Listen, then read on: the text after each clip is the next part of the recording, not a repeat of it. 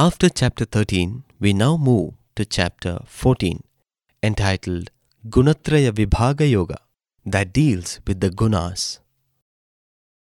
Arjuna asks, The scriptures describe you as the one without a second. But when you project yourself onto creation, we see only diversity. Why is that? Krishna replies, That Arjuna is entirely due to the play of the gunas. I have earlier mentioned gunas in passing. I shall now tell you more. The word guna means tendency or characteristic. There are basically three gunas tamoguna, rajoguna, and sattvaguna. The characteristic that I mentioned pertains to body functions as well as that of the mind.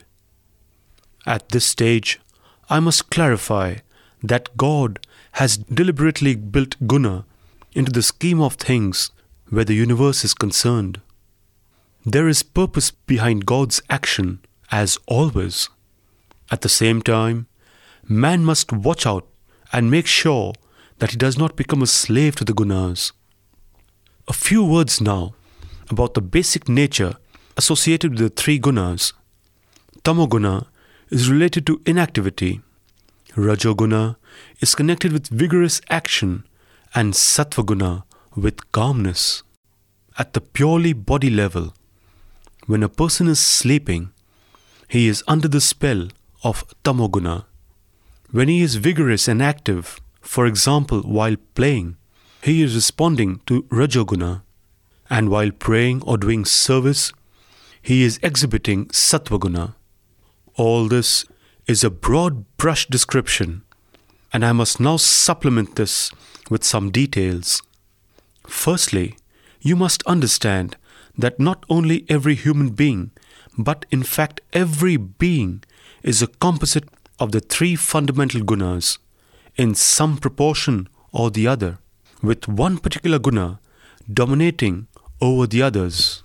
This mixture of the tamo, rajo, and sattva can be done in innumerable ways, and that is what leads to the extraordinary diversity that one sees in nature.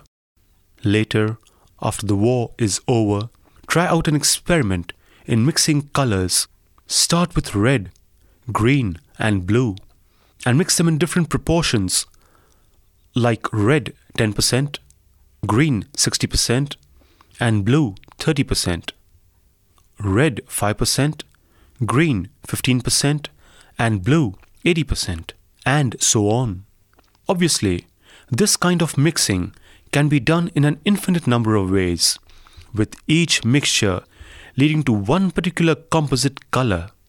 It is the same in nature, except that what is mixed are the three fundamental gunas that I mentioned earlier.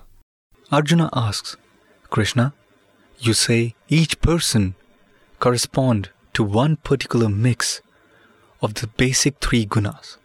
Agreed. Does this composition remain unchanged throughout the life of that person?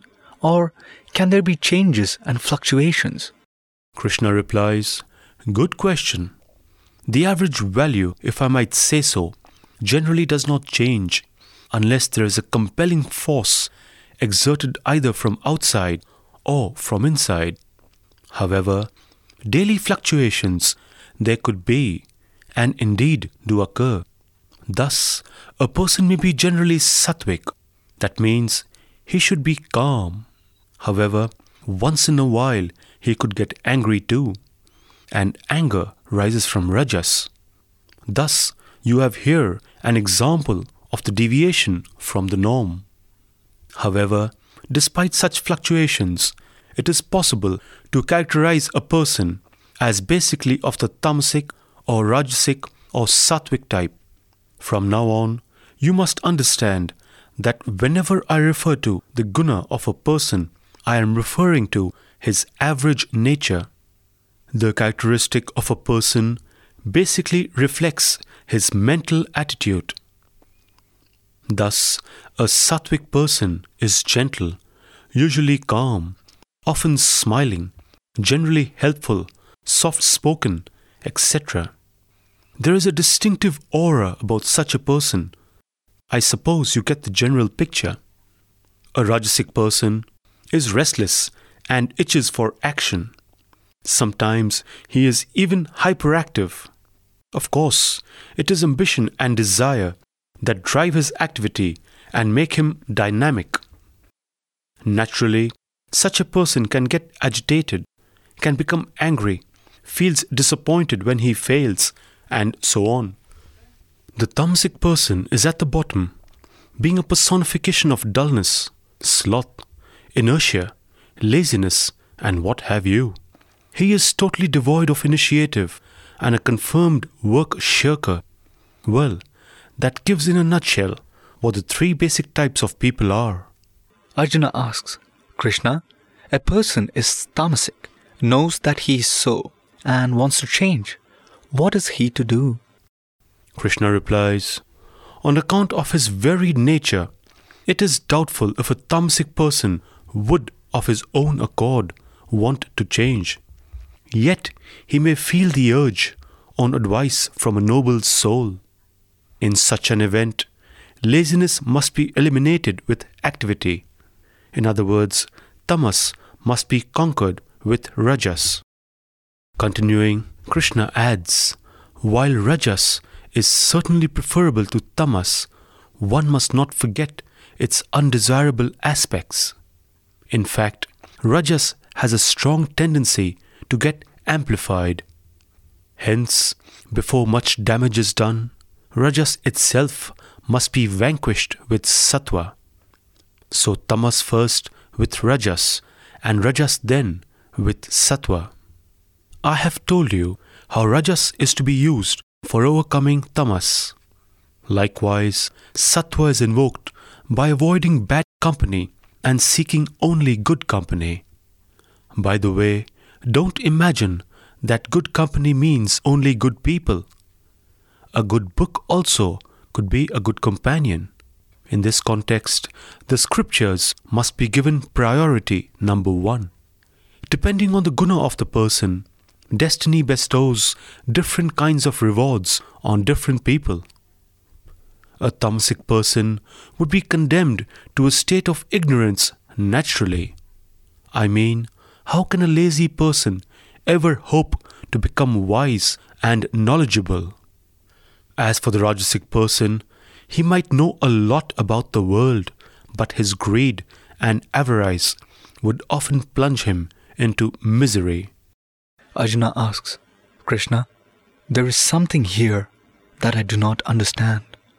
My observation is that in this world, it is often the sattvic person who suffers most and not the rajasic person. In fact, frequently it is the rajasic person who inflicts suffering on the sattvic person. Krishna replies, Superficially, what you say might seem to be correct, but know this to be true. The pain that the sattvic person undergoes is actually meant to purify him and increase his eligibility for God. Everything has a purpose in my master plan. All that I have told you so far is about how these people behave while alive.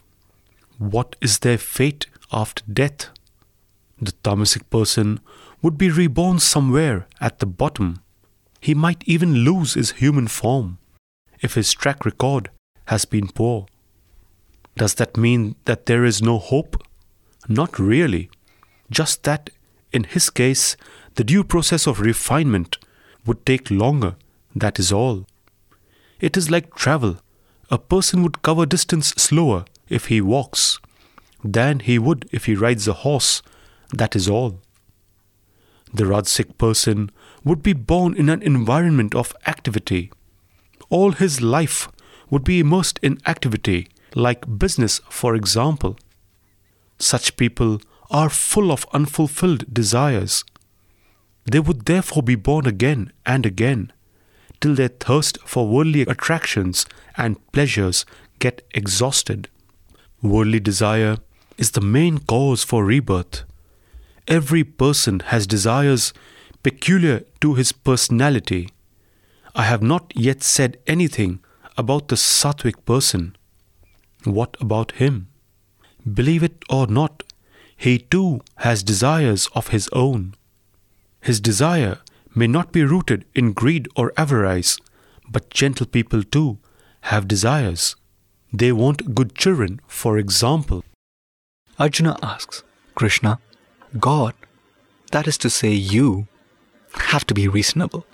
How can man ever get rid of desires? We have stories in the epics that tell us that even great souls succumb to desires of various kinds. Surely, you can't be serious when you are talking of getting rid of desires. Krishna replies, You have a valid point there. But there is one thing that can be done, and that is to change the direction of desire. Instead of desiring the pleasures of the world, have an intense desire for God and seek the bliss that the Lord alone can confer. Thus, by converting one type of desire into another type, all problems get solved.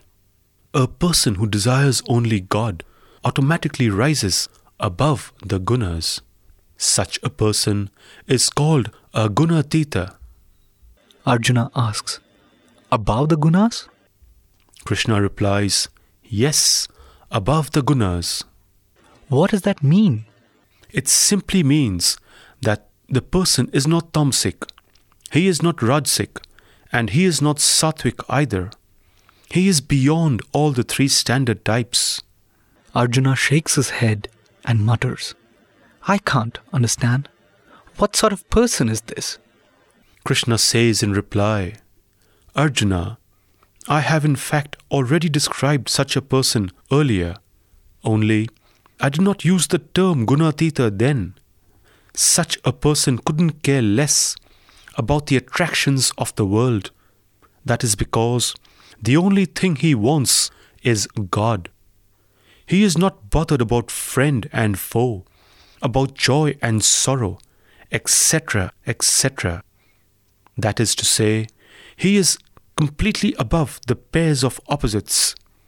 Things like joy and sorrow bother only a person with a dual mind, or one who is below the gunas. But our friend has a one track mind. He is concerned only with God and nothing else. Thus, he is immersed in the world of oneness. That is why he is said to be beyond the gunas.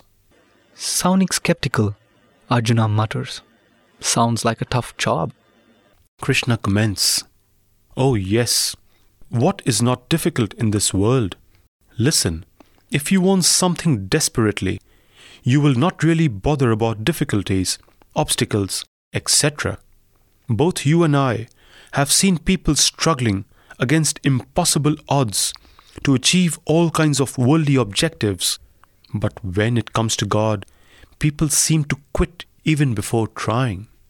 Reaching God is no more difficult than many of the stupid stunts that people are all the time trying.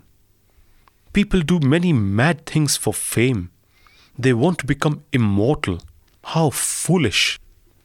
Removal of immorality is the proper way to immortality.